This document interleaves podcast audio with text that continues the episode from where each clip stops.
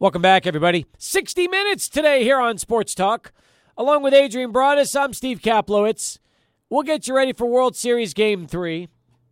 Have we checked the weather? Do we know if it's going to rain? It's a good point, Steve. Good I hope point. not. I've not. Hang on. Uh, let me look at the weather app and look at Philadelphia.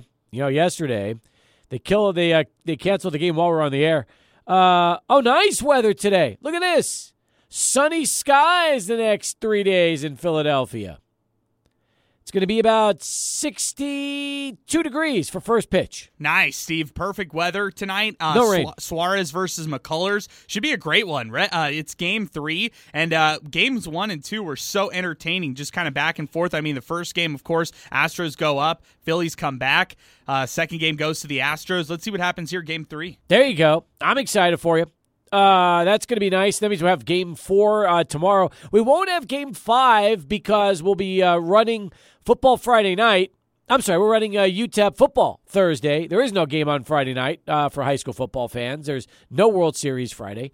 But we will have uh, the UTEP game against uh, Houston on Thursday, which then means we can uh, air the um, you know, we can air games six and seven if necessary this weekend. I'm excited about that. Having a chance to uh, air what for us will be, you know, four of uh, the next. Well, no, it'll be what? It'll be three of the next five games. Is that how it works? Yeah, that sounds right. And uh, having it, having us uh, be able to do a possible game six if necessary, game seven if necessary, that's huge. And um, this is this is a back and forth series, at least what we've seen so far. So let's see what ends up happening. Four of the next five. That's what I was trying to say.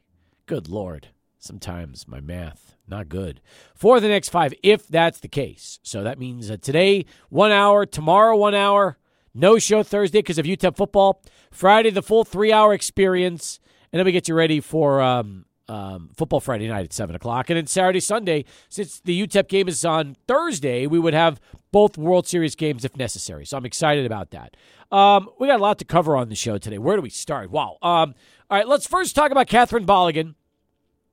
Now, um, as much as I would love to say that um, I reported that uh, Catherine Balogun was fired, no, the uh, university sent out a release saying she would not be back.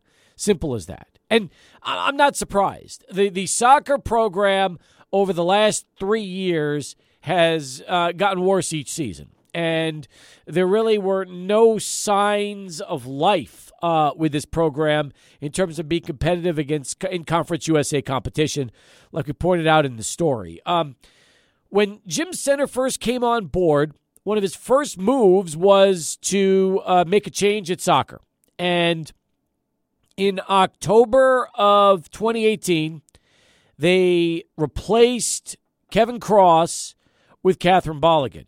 And the reason was was that you know Kevin Cross had I think a pair of eight win seasons, and you know the program had kind of grown stagnant. He had been there 18 years as head coach, 21 altogether, um, and was kind of an institution at UTEP for women's soccer. And they believe that you know UTEP needs to be in the CUSA tournament every year. And uh, Balogun had a good first year. Don't uh, get me wrong. Won 10 games. Uh, they were good. And it looked like the hire was paying off immediately. But unfortunately, since that first season, um, you know, COVID and then the two years since, uh, they have never been close to um, building on that very first year. And you could argue that in season one, they were playing with a lot of uh, you know talent that they inherited at the time from the previous regime.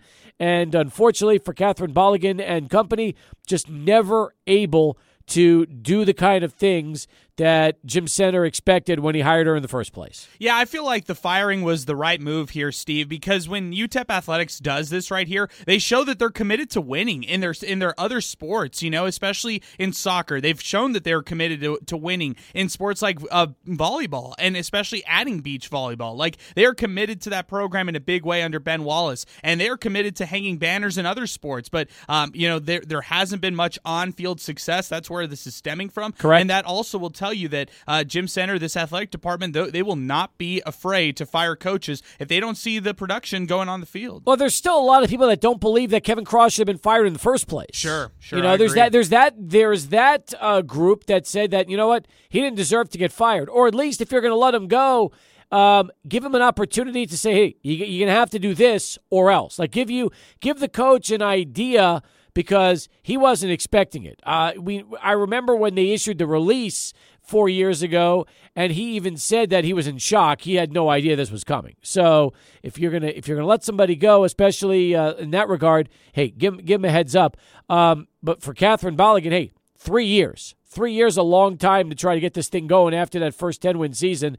Uh, not able to do it. So I'm with you on that one. But if you're going to make the move, you got to bring in somebody that can get it done.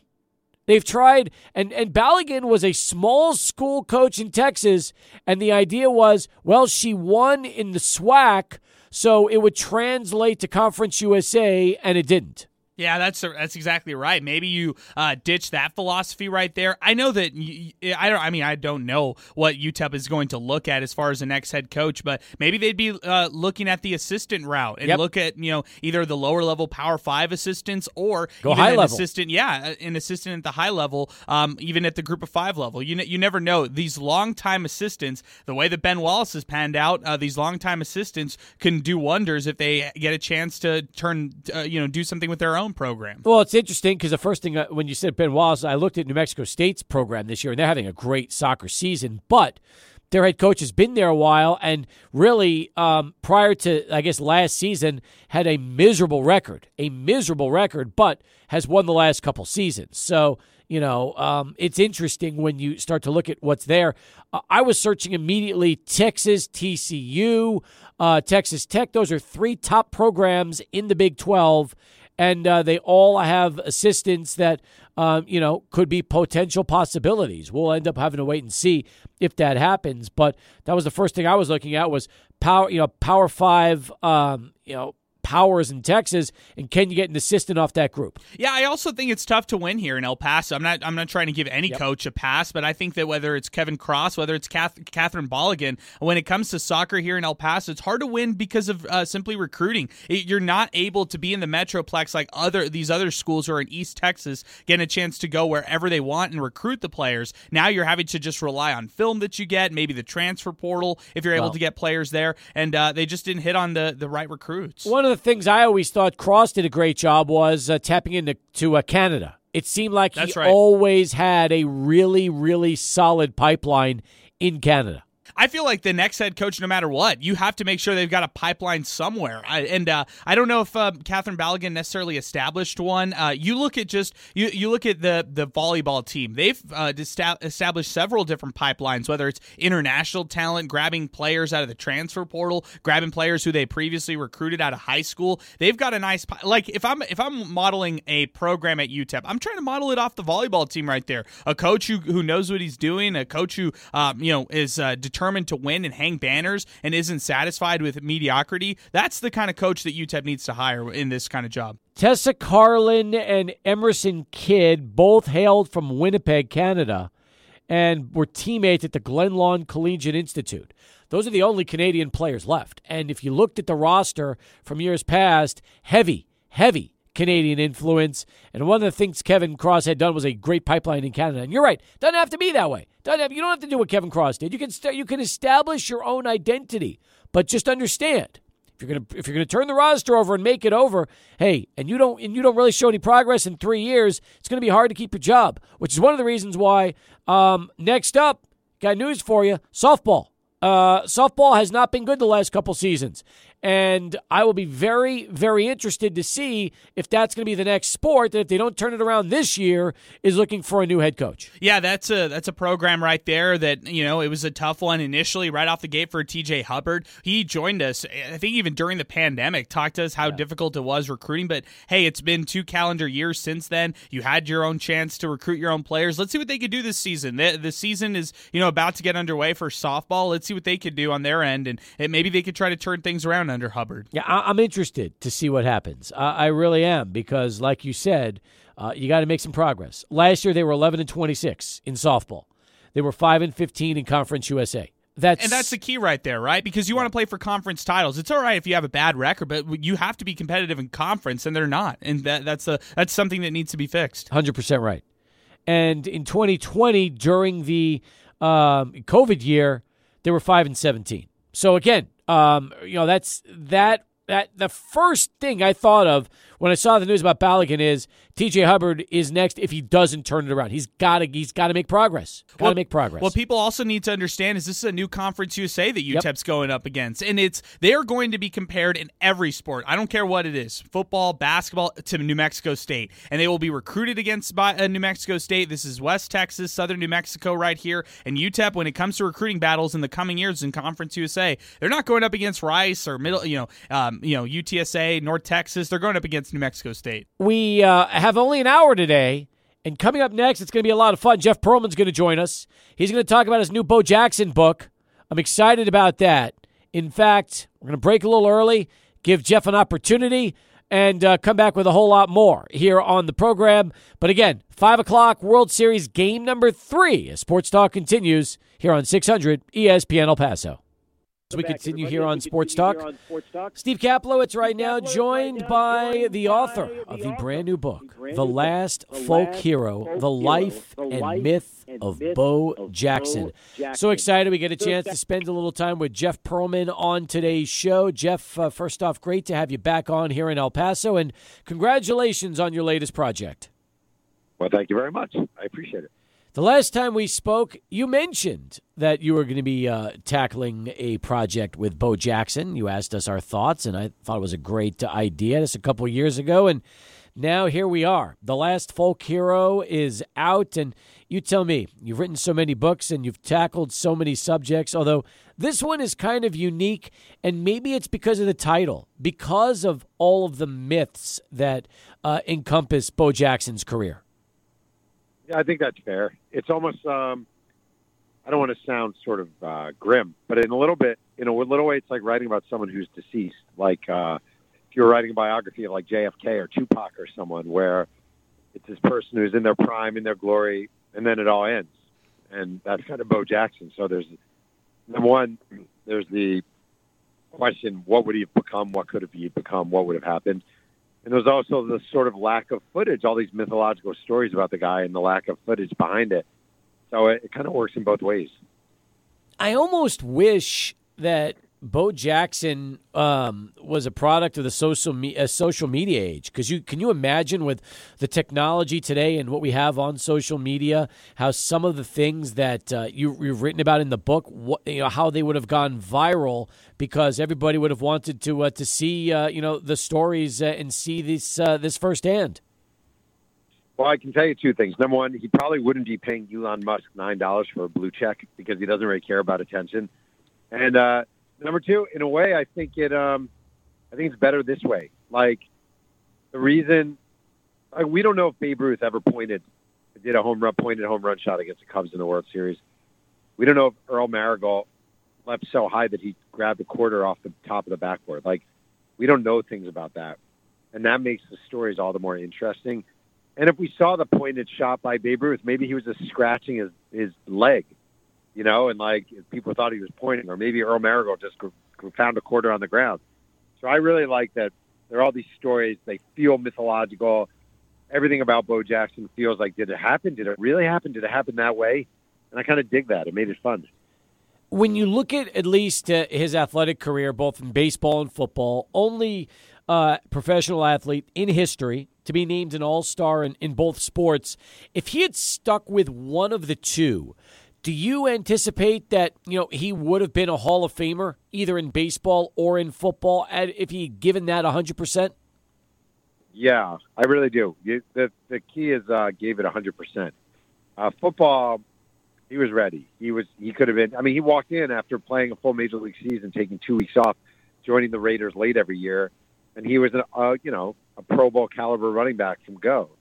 In baseball, he was just raw. He had all this Mike Trout ability, you know, Mickey Mantle ability, but he was raw. And if he had given it all the time and worked on development and learned to hone his craft, he could have been Mike Trout. He could have been Roberto Clemente. He had that level of talent, no, No, doubt. I agree with that, and and it's also kind of interesting when when you talk about you know his time growing up, um, what you know how important his mother was to him, especially in the family, going to Auburn, and you would think that.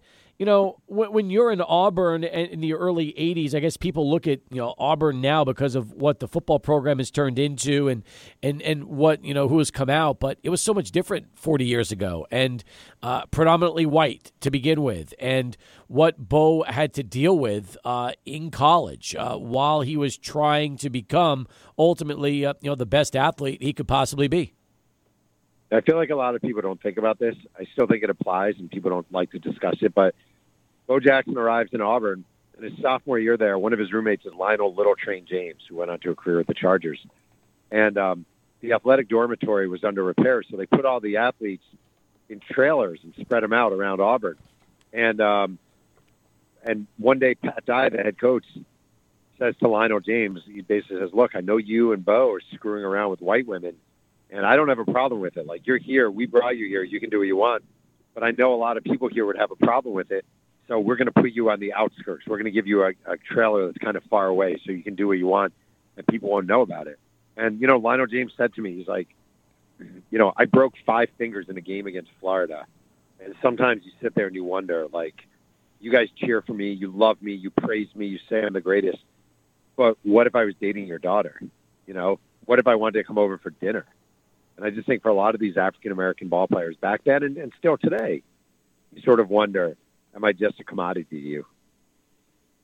Jeff Pearlman with us here on Sports Talk as we continue. Um, he didn't leave because of his mom. He, he, decided to go to Auburn and stay in the same state because of his devotion to her. He he finished college because that was his promise he made to her. Again, it just goes to show you that um, you know that re, that relationship was so tight that you know he stayed uh, he stayed committed to her even after uh, all the fame and, and fortune started to come his way he was a mama's boy in the best possible way. I mean, his mom, yeah, his dad lived across town with his own family, almost completely ignored Bo. And his mom was devoted. She worked three jobs as a maid. You know, like she was tough. You know, she beat him when he was bad. And, you know, there were plenty of times he was bad, but she stuck with him. And, you know, he really, really had an awful childhood as far as poverty, as far as making it. He knew what it was to scrap and claw and scratch and dig for everything you have and he never forgot that. And his mom, until she died of cancer, Florence Bond, was uh, you know key part of his life. Jeff, uh, for you, what did you enjoy most as you started to really research this project and interview uh, over 700 people to put the profile of Bo Jackson together in the book? Uh, weirdly, I would say my favorite part of it all was um, after his senior year, when it was done in football. He played in uh, two bowl games. He played in the Senior Bowl in Mobile, which was fun to write about but he played in something called the Japan Bowl, which no longer exists. And they basically flew, uh, you know, whatever, 70 college seniors or 100 college seniors to Tokyo to play in this game. And it was so quaint. Like, the uniforms didn't fit because the seamstresses who made it in Japan didn't understand football. And the fans watching the game, they didn't realize that a run, a long run, was better than a missed pass. So they'd be cheering for like passes that weren't complete. And you know, you throw Bo Jackson into this, and it's this week of him meeting sumo wrestlers and posing for photos of people who never knew who he was, and all these players getting drunk on sake. And I just love stuff like that. I love taking slivers of time and digging into it. So I'm a big Japan Bowl fan. I like that. Um, meanwhile, you wrote about a story that involved, um, uh, I guess, uh, the team plane catching on fire when he was with the White Sox in 1991. I'd never heard this story before, and uh, it's funny because I was a freshman at the University of Texas uh, that year, and yet you talk about what it was like. Um, you know, Bo did everything to the point where he entered the cockpit of the plane and then what happened when the plane landed i guess was even more bizarre it's it's one of the craziest stories i've ever heard yeah it was the opener to the book and it kind of speaks to the mythology of the man like plane's on fire everyone's freaking out and all of a sudden out of the cockpit comes bo jackson and he'd been up there with them with the pilots he's like guys everything's going to be okay everyone sit down so I get this one story, but then I get another story from other members of the White Sox saying, no, no, no, he didn't walk out of the cockpit. He ran toward the cockpit, help the pilots, and, you know, blah, blah, blah. So I have these two conflicting stories, but I make the argument that because it's Bo Jackson, maybe they're both true. Maybe he did both at the same time, just because he's a myth. And then what isn't a myth is they landed an emergency landing in Des Moines. They're coming back from California to Chicago. Make an emergency landing in Des Moines, 3.30 in the morning. Everything's closed. These guys are shaken. There's a closed kiosk with a keg with a lock on it. And Bo Jackson walks up to the keg, breaks the lock off with his hand, and serves everyone beer. And I always say, adding to the myth is, where did he get the cups? Meanwhile, he debuts as a pro about three, four years after Michael Jordan. And, and, I'm interested when we talk about the, the Nike campaign and, and the Bo Knows campaign versus the Air Jordan, uh, the popularity of both. I, have always felt that, you know, Jordan really helped make the Nike brand, and, and they did the same thing with him and, and Jumpman. But it seemed like everybody had the Bo Knows black and white poster uh, in, the, in the late 80s. Oh, I sure did. Did you? Absolutely. I had that hanging up in my dorm room at the University of Delaware. My daughter, who's a sophomore at UC San Diego, actually has it hanging up in her dorm room now. Um, it was ubiquitous, man. It was everywhere. And as big as all the Jordan was, all the Air Jordan was, it certainly was huge. I don't think there's any commercial that was bigger than Bo, you don't know Diddley. When you have, you know, Jim Everett saying Bo knows football and Michael Jordan saying Bo knows basketball, that was an enormous ad. And that ad actually premiered during the 1989 Major League All-Star game, during which Bo Jackson led off with a home run. And the Nike executives were all at Mickey Mantle's restaurant in New York City watching the game. They knew the ad was coming up. The first airing of that ad was coming up shortly thereafter, and they all started jumping up and down and cheering um, as the as as Bo's home run was leading the leaving the stadium because they knew the timing was just perfect. Have you had the opportunity yet to hear anything from Bo Jackson himself regarding the project? I have not. He um, he's a very guarded guy, as you know. He was. Uh, I talked to him early on. Uh, he was nice but not helpful. But then I got very lucky, and I um, Dick Schaap wrote Bo's autobiography in 1990, and um, Dick Schaap died. But before his death, he donated all his notes, audio transcripts, etc., to the Auburn Library. So when I was working on this book, I was able to listen to hours and hours and hours and hours of Bo Jackson being interviewed by Dick Schaap, uh, most of which was never used before. So sometimes as a reporter, you just get lucky. That's very cool. Very cool. All right. So you've written about the Lakers on a couple of occasions the 86 Mets, the Cowboys, Walter Payton, Brett Favre. Um, you've written about the USFL. And now here it is uh, with, with Bo Jackson. I'm sure to you, books are like your kids. Um, it's hard to rank them. But if people are interested in a uh, book just in time for the holidays, what can you tell them that we haven't talked about yet that uh, they should expect when they get a chance to read The Last Folk Hero? I mean, you're going to learn about I, the thing I always say. This isn't such a great pitch, but it's just how I feel. Is kids my kids' age, so they're teenagers. Their friends don't know who Bo Jackson is. You know, they don't. They, maybe they know Bo knows, and maybe their dad or mom mentioned it, but they don't know him. And I just think this guy is as important a figure in American sports history as Mantle or DiMaggio or Clemente. Or I just think he's hugely important. He is the greatest athlete. He ran. Wait, ser- ser- being serious here high school senior, set five state individual track and field records.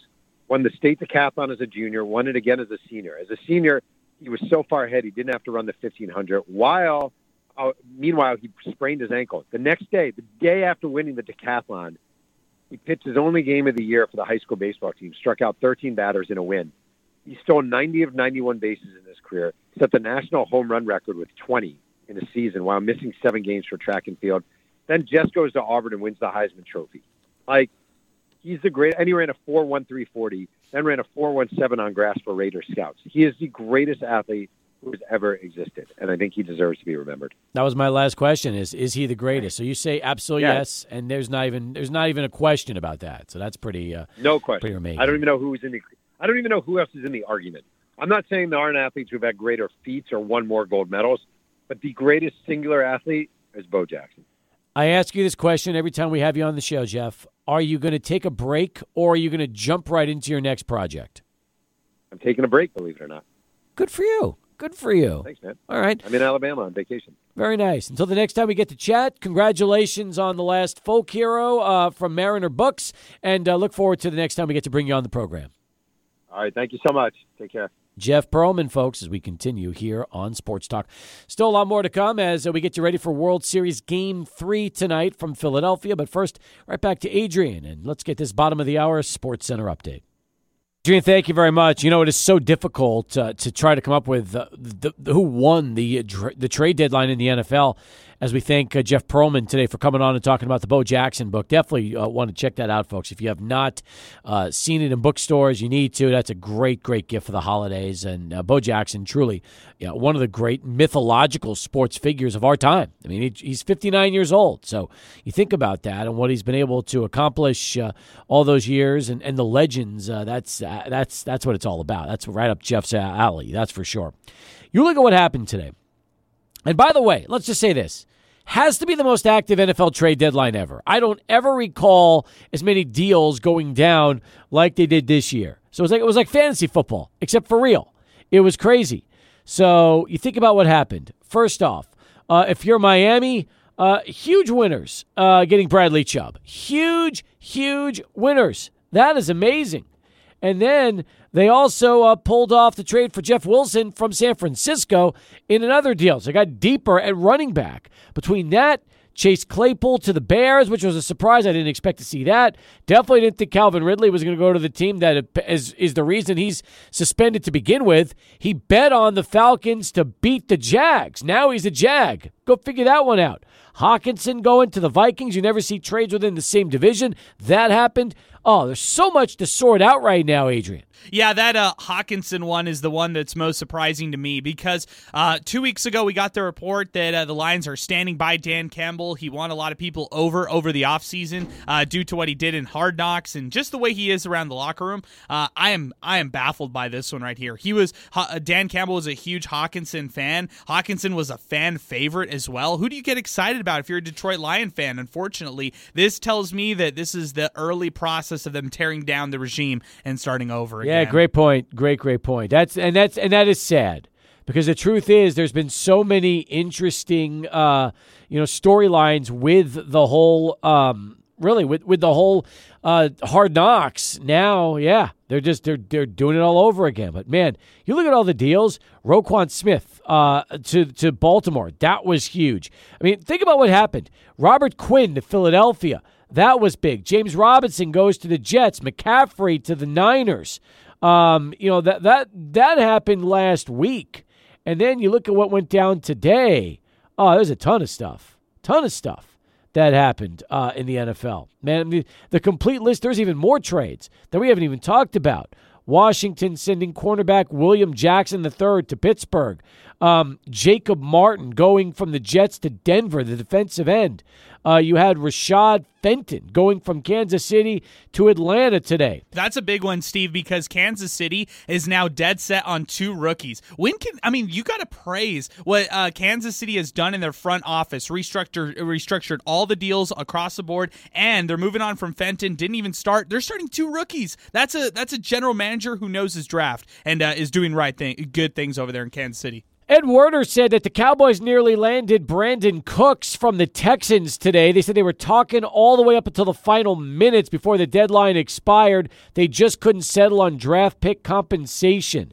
That was the big one that really held that out. I thought the Jets might be trading away either Elijah Moore or Denzel Mims, who both requested trade offers, uh, and they both kept them on their roster.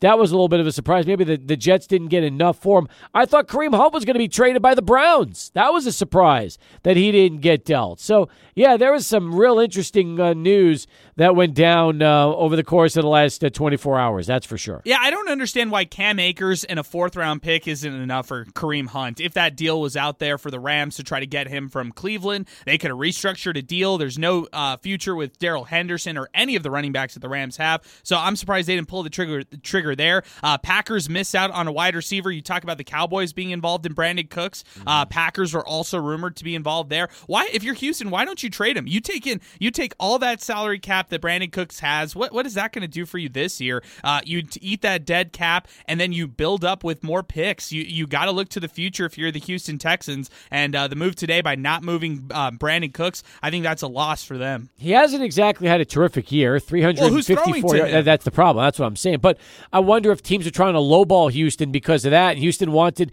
maybe they wanted a second or a third round pick, and all they were getting was a fourth, fifth, or sixth. Who knows? That's very true. If it's a lower draft pick, then why do it? I, yeah. I get it, the Davis Mills. The other thing is he's been injury riddled throughout his career. It's not just with, he's also bounced around the entire league. It seems like everybody's had their uh, time with uh, Brandin Cooks, and uh, now he doesn't get dealt. He's still with this team. You know what I'm fascinated with now that the deadline's over? Who gets OBJ? Because Ooh. that is probably the one guy right now that can make the world a difference for a lot of teams. Whether it's bringing it back to the Giants, whether the Packers try to entertain a serious, because Lord knows that um, you know Aaron Rodgers could use him. Um, the Rams possibly trying to bring him back again. They need him because of what's happening with their team right now, is struggling so much. There's OBJ is going to have a lot of suitors before he decides to decide where he's going to go. Yeah, I also I would look at the Ravens. They lost uh, Rashod Bateman over the past couple weeks. Uh, he looks like he's going to be on the either the IR or out for the foreseeable future. They're having to just rely on Mark Andrews, Devin Duvernay. Uh, if the Ravens added OBJ, that gives Lamar another target, and it also keeps him away from other other teams in the AFC. I could see the Bengals reaching out to OBJ now, knowing that they've got some injury news to Ja'Marr Chase. They they they uh, they looked alarming yesterday. Their offense could not move the football with just Tee Higgins and, and Boyd yesterday. And then do not rule out the Chiefs or the Chargers. Uh, those guys, those teams love their star power. They love to bring on big name guys. And if it's LA and the Chargers, OBJ would stay home. How long until you think he's ready to go? Because he's still rehabbing. So how close is OBJ to actually returning to the field? Well, think about it. If it's an ACL uh, tear that he had at the Super Bowl in February, it just from an NBA perspective, they usually say a full calendar year. In the NFL, it's usually nine months because they do a little bit better job in in rehabbing. So I'd say late November, early December. That's all you need. If you're a contender, yeah. that's all you want right there. Just in time for the playoffs. That's exactly right. Just in time. Yeah, a so, veteran presence. Um, I think the Niners won huge at this deadline. Who else did you? And I like the Dolphins what they did at the deadline. Who else do you like? The Vikings. I mean, this NFC is wide open. They get T.J. Hockenson. They did have they did not have any production from the tight end position yep. from Irv Smith. He now goes on the IR. They make a huge, huge pickup in getting T.J. Hockenson. Now they're a, a serious contender. We have to call them that. Yeah, absolutely. And, and, biggest loser, a team that should have made a move but didn't make a move. Do you put the Cowboys in that list? Yeah, I think you have to. Knowing the Phillies, uh, excuse me, knowing Philadelphia is what they are, and uh, they're they're tough to beat. And the Cowboys needed at least one or two more players. They needed a wideout, and they didn't get that. I would put them among the losers. I'd also put the Raiders in, among the the losers. Steve, I thought that they had a lot of picks uh, trades to make, and uh, the Raiders stay quiet. And now, is this over for this season with the Could Raiders? Be. Could be. Hey, final countdown coming up right around the corner, folks. If you want to duck a call in in our final segment, 505 6009, we got the World Series coming up in 20 minutes on the pregame show. 505 6009. Uh, before we go to break, though, I want to tell you that if you are looking for that perfect uh, agent to buy or sell your home, especially if you're worried about leaving money on the table, hey, uh, Brian Burds is your guy, and he's got a team. It is a stacked team. The Brian Burds home selling team, powered by eXp Realty all they do is sell homes and do it time after time to make all their clients money. In fact, so many reasons why, but my favorite part of Brian Burds is his Coming Soon Homes program. It's because homes are listed with him, sold within minutes, because guess what? His buyers get a free head start. Just like what happened here with James and Ann. You know, they needed to sell their West El Paso home that they were renting out and they were tired of all the hassles of managing a rental property. So they enlisted the help of Brian and his team. They listed the home for $320,000. You know how long it took for that home to be on the market? Four days. Four days. That home was sold for $15,000 over the list price. Now, James and Ann have one less thing to worry about. You can too. So call the official real estate agent of UTEP, El Paso Locomotive FC, and the Rhinos. He's the only agent I would call if I needed to sell my home. Brian Burds, online at brianburds.com or Google Brian, B U R D S, and start packing. And the next thing you know, we might be talking about your success story here on Sports Talk.